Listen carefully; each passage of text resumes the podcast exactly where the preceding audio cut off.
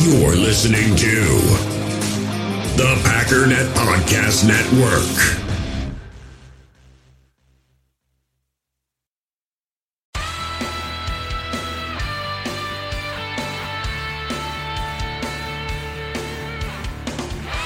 Ladies and gentlemen, welcome back to the Packernet Podcast. I'm your guest host, JJ Lahey, filling in for Ryan Schlipp. Check us out online at packernet.com and follow me at JJ Lahey on Twitter. Uh, I was not planning on doing this today. Didn't didn't know I was going to be doing it. Wasn't prepared. Got the call pretty late from Ryan asking me if I could fill in. Um, I don't live in Wisconsin, but uh, my heart is breaking for the people in Waukesha and the families that are um, affected tonight. Horrifically tragic incident going on.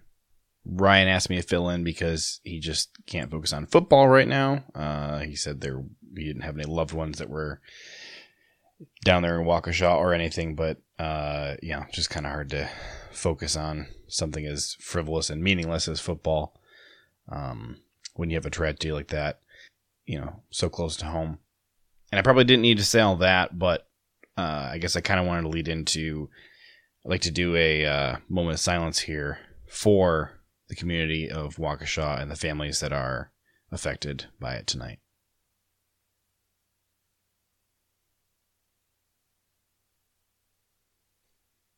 All right, so let's go ahead and turn our attention to the football game. Wasn't a pretty game, obviously. Uh, there were some positives that I do want to take away from this.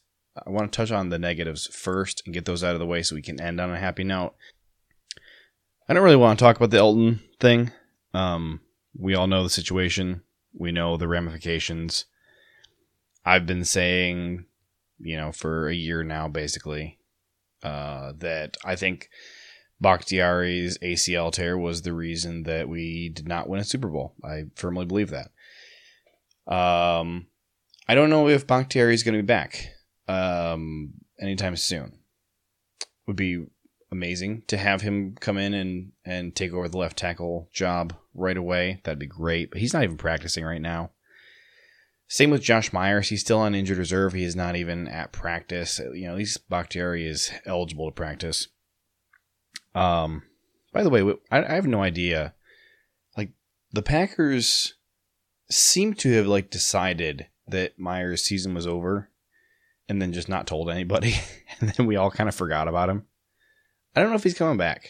Um, I'm not saying that because I have any reason to think he's not. I'm just saying we kind of all thought this was going to be like a couple weeks thing, and you know he's been gone for forever now. But for right now, the offensive line is Josh Nijman at left tackle, Jon Runyan at left guard, Lucas Patrick at center, Royce Newman at right guard, and Billy Turner at right tackle.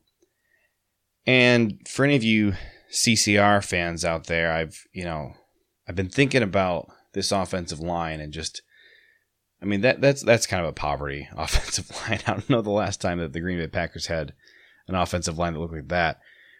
Um, I'm affectionately going to refer to them as Billy and the Poor Boys from here on out. I'm just I'm I have decided to root hard for their success. If they can find a way to pull this out, do their job, keep Rodgers clean, win a Super Bowl, I'm going to be so dang proud of them. Uh, but I mean that is a rough offensive line, honestly. I mean, I I'm not sure who on that offensive line is better than any any random guy you could bring in off the street. Sorry to the Billy Turner fans out there, but I'm I'm gonna just be rooting so hard for their success and for them to pull through this. Uh, I think uh, Adam Stenavich and Luke Butkus have their work cut out for them, but uh, it's rough. It's a rough situation. I did I did notice though, you know, after Elgton went out, I, I don't know, and, and we've kind of seen times before where a, a key player, you know, take Aaron Jones last week, a key player will go out and it just seemed to light a fire under the butt of the rest of the offense and they just turn it on. I mean, they were pretty fantastic after Elgton left. And I don't think that that has anything to do with like Elgton, you know, holding them back in any way. I I I just think that they were kind of motivated about like let's let's win this for Elgton. I you know, I I could be way off. That that could be complete fiction. That was just my takeaway from it, my impression. I think uh I, I think it was uh, really encouraging that the offense really did get going. 31 points today. That is the second most points they put up all year. Uh, second only to 35 points over the Lions. This is the third time this year that they have gotten to 30 points, the other being the uh, 49ers game. It is only the fourth time all season that they have put up more than 24 points in regulation. Obviously, the reason I'm wording it that way is because they put up 25 points over the Bengals in overtime. you know, this offense has just kind of looked like garbage for weeks at this point, and the you know the points have been going down. But they really turned it on. I mean, I I felt like if you take out if you if you ignore what the offense looked like early on, this was enough. This was fine. It was good. I was satisfied with it. This will win you some playoff games, that offensive performance.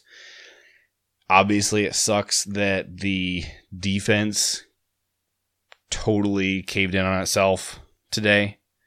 Um, interestingly, it was the secondary that was the problem. Uh, Kirk Cousins was pressured on 40.5% of his drop back, dropbacks per next gen stats. The secondary was the issue. Um, now, obviously, the other factor there in the passing or in the in the uh, defensive game was stopping the run. I I felt like the effort there against Dalvin Cook was kind of lackluster. Um, that was kind of problematic. And and you know, Dalvin, I I did say, I forget where I said it. If I said it on No Huddle or if I said it um, in the uh, Packers podcasting roundtable that we did. Uh, what day was it?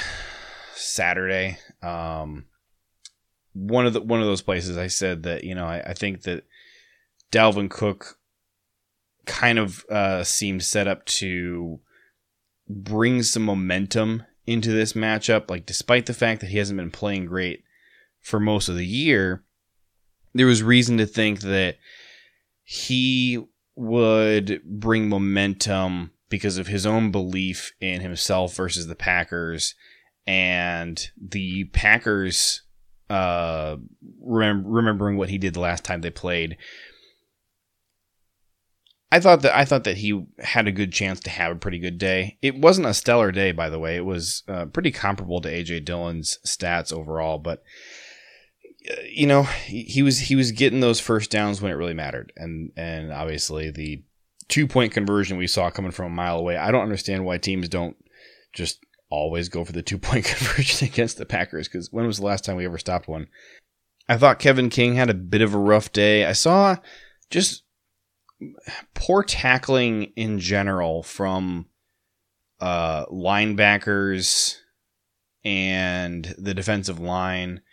Uh, De'Vondre Campbell, the few times that I really noticed him, he was he was still just kind of an immovable brick wall. Uh, it seemed like Dalvin Cook was really intentional about running away from Campbell, but a, a lot of the time when Campbell would meet him, it just seemed like that was where the run stopped. Was the moment that he touched Campbell, he wasn't going to get another inch after that.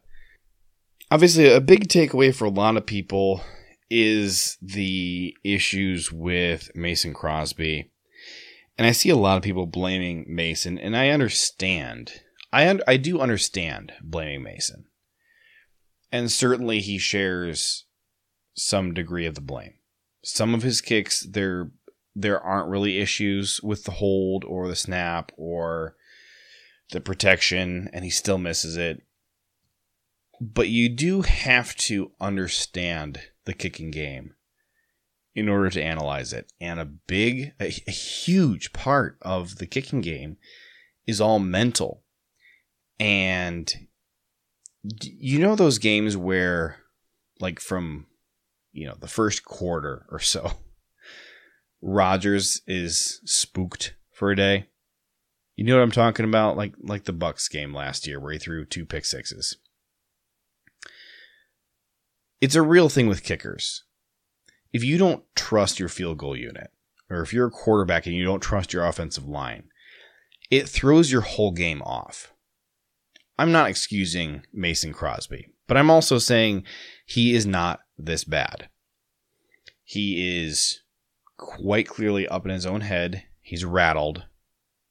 The protection from the field goal unit has been horrific for most of the year. They've had uh, snapping and holding issues week in and out.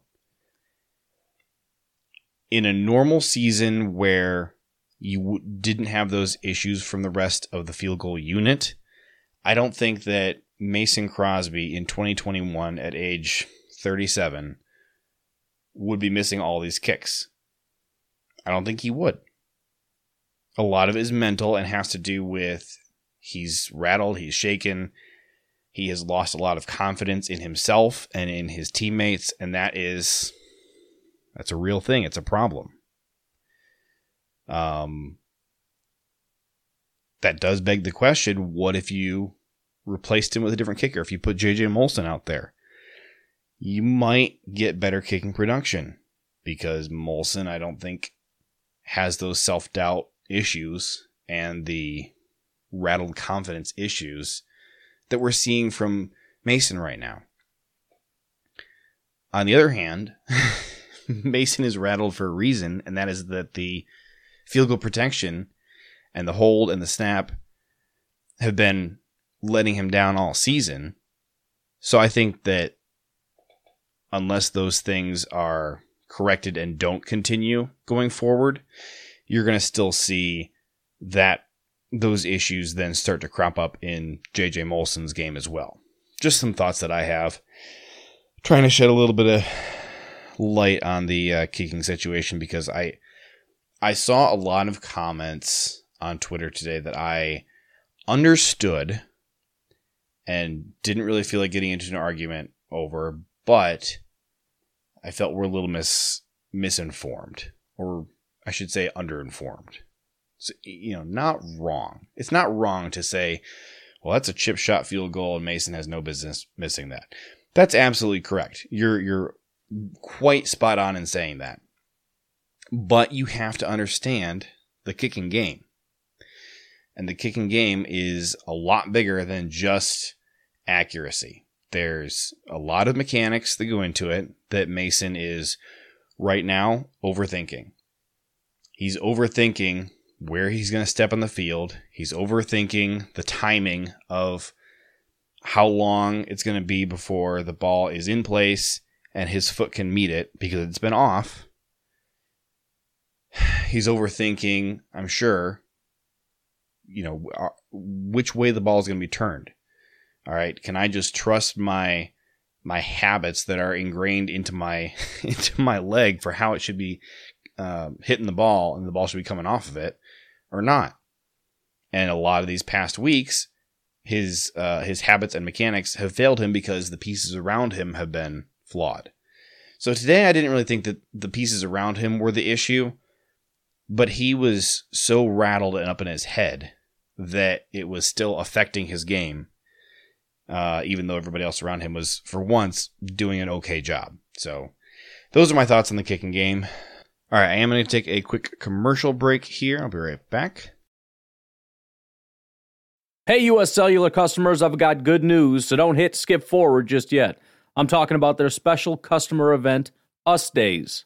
What's Us Days? It means exclusive offers just for their customers, just to say thanks, like up to $1,200 to upgrade to any new phone. No, I didn't just misread that. That's up to $1,200 off. They must really like you. Us Days at US Cellular, exclusive offers just for you, just to say thanks. Right now, US Cellular customers get up to $1,200 to upgrade to any new phone. Terms apply. I do want to touch on an issue with the Packers defense that we saw today that, depending on how you look at it, could give you some hope uh, or it could just frustrate you more. All of the missed opportunities for interceptions. So we had, I believe, zero turnovers the entire game. Uh, the Packers should have had one, two, three, four, five, six. There were there were six opportunities to get interceptions where I would put the blame squarely on the Packers for not uh, capitalizing on that. So I, I would I'll start with the the two iffiest ones. Eric Stokes way up the right sideline when he was out in front of I believe Thielen and uh, the the announcers commented that it looked like uh, Stokes was the intended target, and it sure did. Um, that one, I, I I'm I'm gonna give him the most, I guess, uh, leeway or the most of a pass for not uh, coming up with the ball there, just because he would have had to really um, go, you know, go up and get that, and I, I think he just wasn't really anticipating it. The other one would be uh, when Tipa, I think, really had an opportunity and just didn't turn his head. Uh, I want to say that I'm trying to remember when that was. I think it was kind of right before halftime. I know immediately after that was a, a touchdown, maybe even on that same play. Those are kind of the two that I think are the most iffy. But outside of that, Savage really should have had three interceptions today. One was taken away by penalty. Uh, kind of a dumb penalty on, I believe, Kingsley Keke for roughing the passer. Two, uh, he dropped the ball, didn't survive contact with the ground. Uh, they ruled it an interception on the field and then had to review it. The third one uh, was one that, I mean, Thielen really broke it up. Savage should have had three turnovers by himself. Rasul Douglas, I think, had the final opportunity on what I believe was the final drive by the Vikings. He really should have taken the ball away. And I think what, what we've seen in past weeks is that they have been taking the ball away in those situations.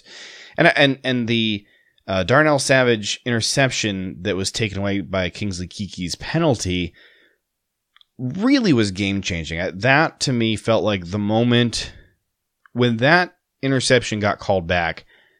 That was when I thought, ah, I I don't know if we're winning today because that was a a really needed turnover at a point where the game was very much still it was in reach for the Packers.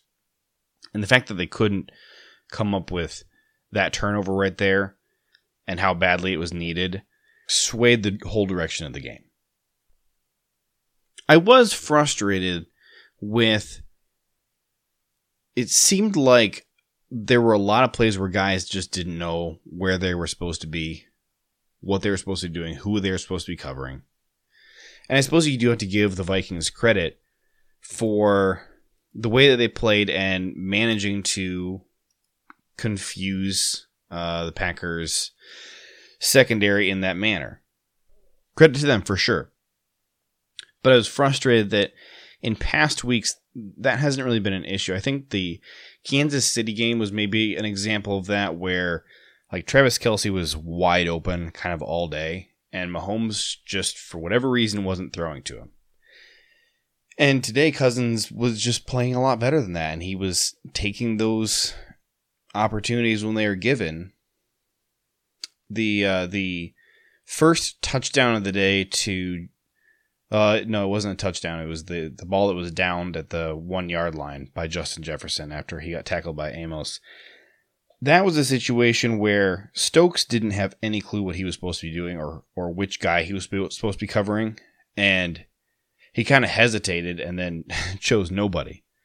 And, you know, that left Jefferson on an island where the nearest guy was Adrian Amos, who was not really even uh, very much in coverage on him.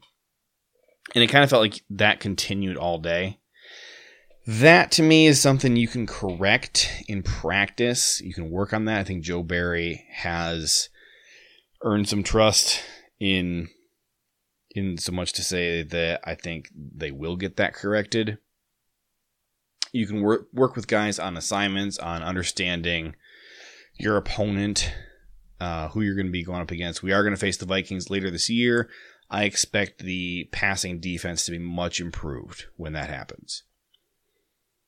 Obviously, the injuries to a lot of a lot of key positions across the board are something we maybe can't recover from. Uh, I, I, get the sense that Rashan Gary is going to play next week, given that he was a game time decision today. And I don't think that it was lip service from LaFleur and Rashan saying that they did really want to play him today and that they weren't sure until until game time whether he was going to play. I believe it. I, I, I think that was real. I think he'll probably be back next week. Um, that's going to be huge. You did, I think, feel his absence a good bit today. Um, but again, the pass rush really wasn't the issue. Kudos to Preston Smith for stepping up. Um, he had a, a, fantastic day. We'll have to see what his grades are, but uh, there's there's no doubt that that he and the rest of the D line played well enough um, against Kirk Cousins that they were not the issue. Against the run, that was a, a bigger problem. Uh, was really underwhelmed with what I saw from TJ Slaton today. I saw some people on Twitter really giving Slaton a lot of praise. They were seeing something that I hadn't seen, so I'm gonna have to pay attention to that when I rewatch the game. I mentioned tackling, and, and that was a, a big issue to me. Was a lot of shoulder tackles. Just use your arms. God gave you arms. Use them, please. I, am so sick of seeing shoulder tackles. They it never works. I don't recall a time ever seeing a shoulder tackle work. And you know who never shoulder tackles? De'Vondre Campbell. Pay attention to how he tackles Packers players. Pay attention to how your best linebacker tackles because he's a freak at it. So I said at the beginning I wanted to do negatives first and then the positives, but I, I kept moving over to covering the positives every time. You know, I really talked a lot about the uh, improvement that we saw from the offense, which was really uh, exciting. I, I want to look at uh, Aaron Rodgers' stats because I took a look at them early in the fourth quarter and I was kind of pleased with what I was seeing. So Aaron Rodgers was 23 of 33 for 385 yards. Had 11.7 average, uh, four touchdowns on the day. That's really good. Uh, he was sacked twice for 13 yards, and I know for a fact both of those came before Elgton went out. The second one, I think, happened when on the play that Elgton was injured. Yeah, it did. Um, I think I think they will credit Elgton with that sack, but also he fell down with a presumed presumably torn ACL in the middle of that play and uh, got bowled over. His quarterback rating was 88.2. He had a passer rating of 148.4. Compare that to Kirk Cousins. So uh, Cousins was 24 of 35. Uh, he had two more attempts and one more completion than Rodgers. He had 341 passing yards. That's 44 fewer than Rodgers. His average was 9.7. That's a full two yards shorter than Rodgers. He had three intercept, uh, three touchdowns. Neither guy had an interception, uh, but Cousins had many turnover worthy plays that uh, I mean he, he this was like Pat Mahomes level of luckiness in terms of uh, not having his um, uh, turnover worthy plays capitalized on by the defense. He was also sacked twice, uh, but for 23 yards. It's full 10 yards further than Rodgers was. His quarterback rating was 77.8. That is 11 points lower than Rodgers. His passer rating was 20 points lower at 128.4. Kirk Cousins has been the best passer in the league this year, whether you like it or not. It's true. Uh, Rodgers has not been um, playing up to his normal standard for most of the year. Uh, actually, I would probably say nearly the whole year. I think I want to say the Bengals game was one where he graded out really highly. Um, but today was a, a, really good performance from Rodgers. I saw a lot of Rodgers bashing early on in the day, and I understand that because the offense did get off to a slow start, and obviously that did end up hurting them. But um, I think it more so hurt them in just in terms of how many times they gave the ball back to the Vikings early on. But the offense did its job. They were they uh, AJ Dillon was used uh, pretty heavily in the passing game. I would have liked to see them run it a lot more. They did start running more late in the game. Uh, but by the what the third quarter, I think, um, Dalvin Cook had been he had had 18 carries to Dillon's eight, and Dillon was had a higher um, yards per carry average. So let's see here, uh, rushing on, on the day. Dillon had 11 carries, so he only had three more after I looked at his uh, his, his stats. Patrick Taylor had four carries. So from all the running backs, um, 15 carries. So by the third quarter, Dalvin Cook already had more carries than that. Dillon had 53 yards on the ground. Patrick Taylor had 11 yards on the ground.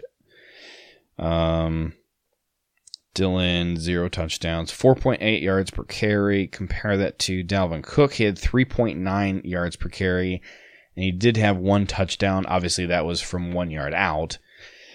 Uh, not not the most stellar day from Dalvin Cook. He had 22 carries for 86 yards. Dillon had 11 carries, exactly half as many, and he had 53 yards. So if he had kept up with the exact same production and had 22 carries, he would have had 106 yards to Dalvin Cook's 86. No question who the better running back was on a per snap basis, but Dalvin Cook definitely affected the game a lot. I was, again, just a little frustrated with some of the play calling early, and I thought it got a lot better as the game went on. I thought that, what was it, third and one? I think it was third and one. Um, kind of late in the game where uh, Lafleur calls this trick play where uh, Cobb passes it to Dillon. I thought that was cool. I like seeing that creativity. Makes me excited for the playoffs. I'd like to see creativity in the playoffs. I felt like that was a big issue in the playoffs uh, last year. Not a lot of creativity, and, and there was more creativity in the Rams playoff game than there was against the Bucks. But I like that he has those plays up his sleeve. I'd like to see more of those in the future.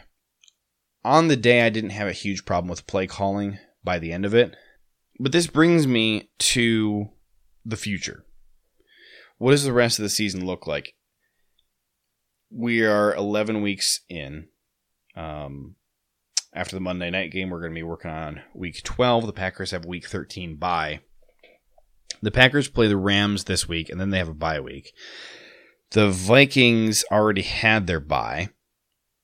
They are five and five. They are three games behind the Packers with a tiebreaker over them. If the Packers do lose to the Rams, which I don't think is a given, um, as of right now, I'm I'm still picking the Packers to win against the Rams. We'll see. Just hypothetically, say that they drop one to uh, the Rams. Say uh, Aaron Rodgers and Jordan Love both get abducted by aliens, and uh, we have Kurt Benkert out there, and lose by a field goal in overtime. Okay, assuming that happens, then the Packers have a bye week. There is a world here where the Vikings could have everything go their way, and after the Packers return from their bye, the Packers could be eight and four, and the Vikings would be seven and five, with at least one more game coming up in which they control their destiny, because they're going to play the Packers again. the Vikings could very realistically still win the division. I don't think that should be overlooked. I ha- I got a question um, from a Lions fan today uh, after the loss. Texted me and asked if the Vikings are the Packers' kryptonite. And I kind of had to chuckle at that one because I understood where he's coming from as a, an outsider. Because the last two games against the Vikings, the Vikings have won. I get it. Uh, no, the Vikings are not the Packers' kryptonite. they are just a tough division rival. And I said all week, if if any of you listen to uh, No Huddle Radio, I said that the Vikings were catching the Packers at a very opportune time, where the Packers have been kind of reeling. Um, they, I think this is the uh, most players they've been missing all year, and they're very tired and worn out. I mean, they are limping into the bye week, and the Vikings have been on an upward trajectory. They're a good team. They also have lost a lot of really close games this year. you look at all the games where the Packers managed to pull out a win at the last second. Uh, I think of the, the Bengals overtime game as an example. The Cardinals game that was ended on an end zone interception.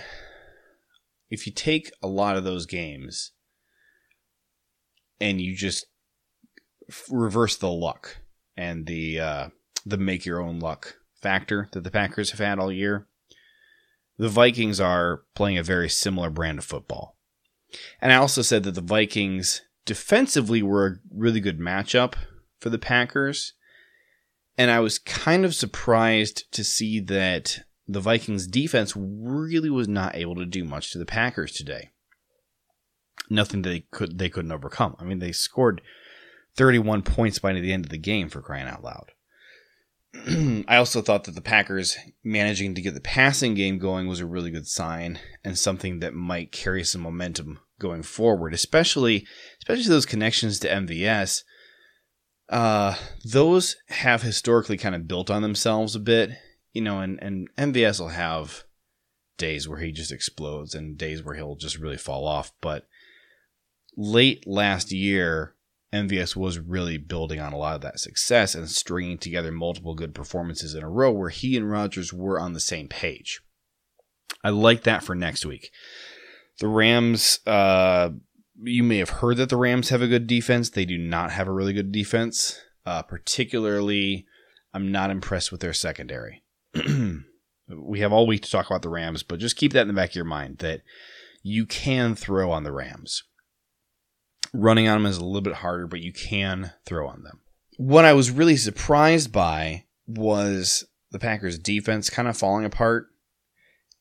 And, it, you know, to an extent, you kind of got to give them one. Like, how many weeks in a row have the defense single handedly basically won the game or put the Packers in like the most favorable spot ever to win the game? I'm talking about the Kansas City game where they held the Chiefs to 13 points. Anytime you hold the you hold an opponent, especially an opponent like the Chiefs, to 13 points, you should be winning that game. They've been carrying the load for a couple months at this point, and having one bad day, I don't think we need to crucify them just yet. Um, but the issues with the passing defense are real. I, I really missed Jaire today.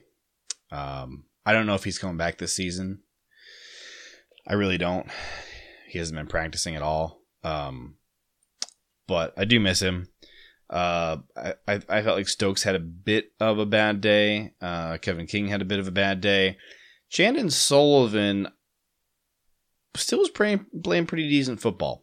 Um, I was pleased with, with what I saw from him. I think a lot of the day he was on uh, KJ Osborn, KJ Osborn typically goes off if you're managing to shut down Justin Jefferson and um, Adam Thielen. And the Packers didn't manage to shut either one of those guys down very much. Certainly not Jefferson. Man, what a stud he is.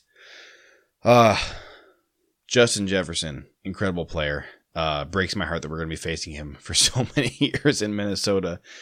Uh, and you know the Vikings. I mean, they they do not let their guys leave uh, unless they go to prison or demand a trade to Buffalo. Outside of that, they don't let their guys leave. We're going to be facing him for a long time. There's one final thing that I do have to touch on before we wrap it up and get out of here, and that is the penalties. Um, Matt LaFleur called them embarrassing and unexcusable, specifically when referring to the 12 man field penalty late in the game. Absolutely back-breaking penalty uh, coming out of a timeout. or a stop clock situation. Uh, either way, just horrific. Um, the Packers shot themselves in the foot so many times today. Um, offensive line was uh, absolutely just killing it with penalties, and the defense extended drives for the Vikings over and over again because of just stupid mistakes and penalties. And I wonder how much of that is um, being tired and worn out. You know, you've been playing for for uh, eleven weeks in a row here. I get it. You're tired. You need to be more on a game. You need to be more sharp. Uh, you got the the Rams coming up. It's a tough opponent. You can't be looking ahead to the bye. You got to play hard against the Rams and stop them. You need this tiebreaker over the Rams when it comes to playoff seeding. This is a massive, massive game. And the Rams are coming off a bye. They're going to be mentally sharp. On the plus side, some teams that lost this week. The Bears lost. Um, the Lions lost. Not sure how much of a headline that one is, but I did think it was funny that we we heard for forever how secretly elite Tim Boyle was, the Tim Boyle Laser Show, and that if the Lions would just start Tim Boyle, they'd start winning games. And I think this is one of the lowest scoring games they've had all year. Uh, who else lost? The Titans lost today. They lost in horrific fashion to the Texans, 22 to 13. You can't be embarrassed about losing to the Vikings. Um, when the Titans, who I think have been the the best team in football the last couple weeks, uh, just got whooped by the Houston Texans, who don't have a quarterback and don't have, I mean, any players that most of you have ever heard of. Who else lost today? The Saints lost to the Eagles. That's good for us because the Saints deserve pain and suffering and embarrassment to a bad team. The Cowboys lost. Remember remember how that was a thing for like 10 days that you had to hear that the Cowboys are the new best team in the NFL. And they lost by 10 points to the Chiefs who have been crap all year.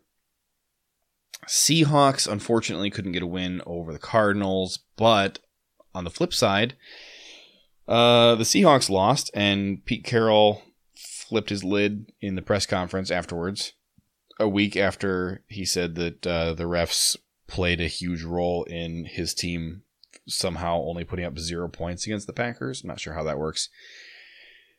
So Pete Carroll is miserable, and the Seahawks are miserable, and I can live with that, even though they gifted a win to the Cardinals. It's so nice that we have a tiebreaker with the Cardinals. Would be nice to have a similar tiebreaker with the Rams. Um, Cowboys versus Packers just seems like it's going to be destiny in the playoffs. And uh, when it happens, we really need to win.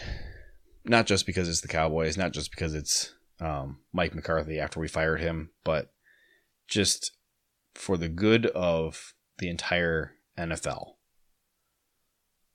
The Cowboys can't have a playoff win this year, especially not over America's actual real team, the Green Bay Packers. And with that, I'm going to wrap it up and get out of here and get to bed thank you so much for listening uh, to uh, some of my uh, unplanned ramblings.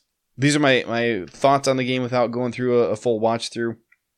I'm excited to go back and, and actually analyze some of what the offense did tonight. Um, watching defense can be a little more painful, obviously, but um, I'm encouraged that the offense seems to have figured out some of its issues. I don't know if they can survive um, having their new Billy and the Poor Boys offensive line. We'll see. But uh, Rodgers looked a lot better. Uh, Dillon was still looking really good. Um, by the way, hang on. Since I'm talking about running backs, shout out to Jonathan Taylor.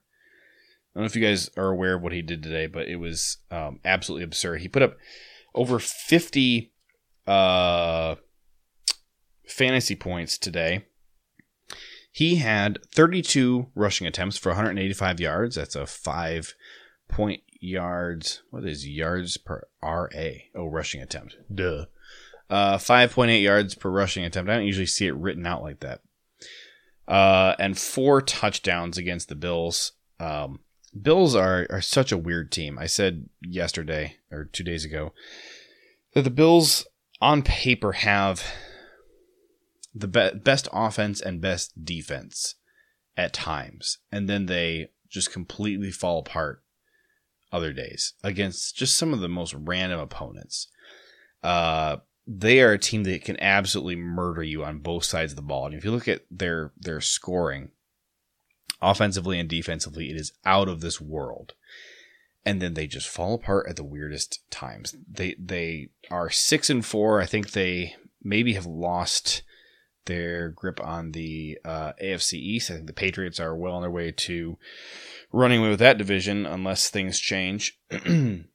but the Bills are a team that more than anybody else, I think they need that first round bye because uh, they they might be able to keep it hot for a game or two in the playoffs.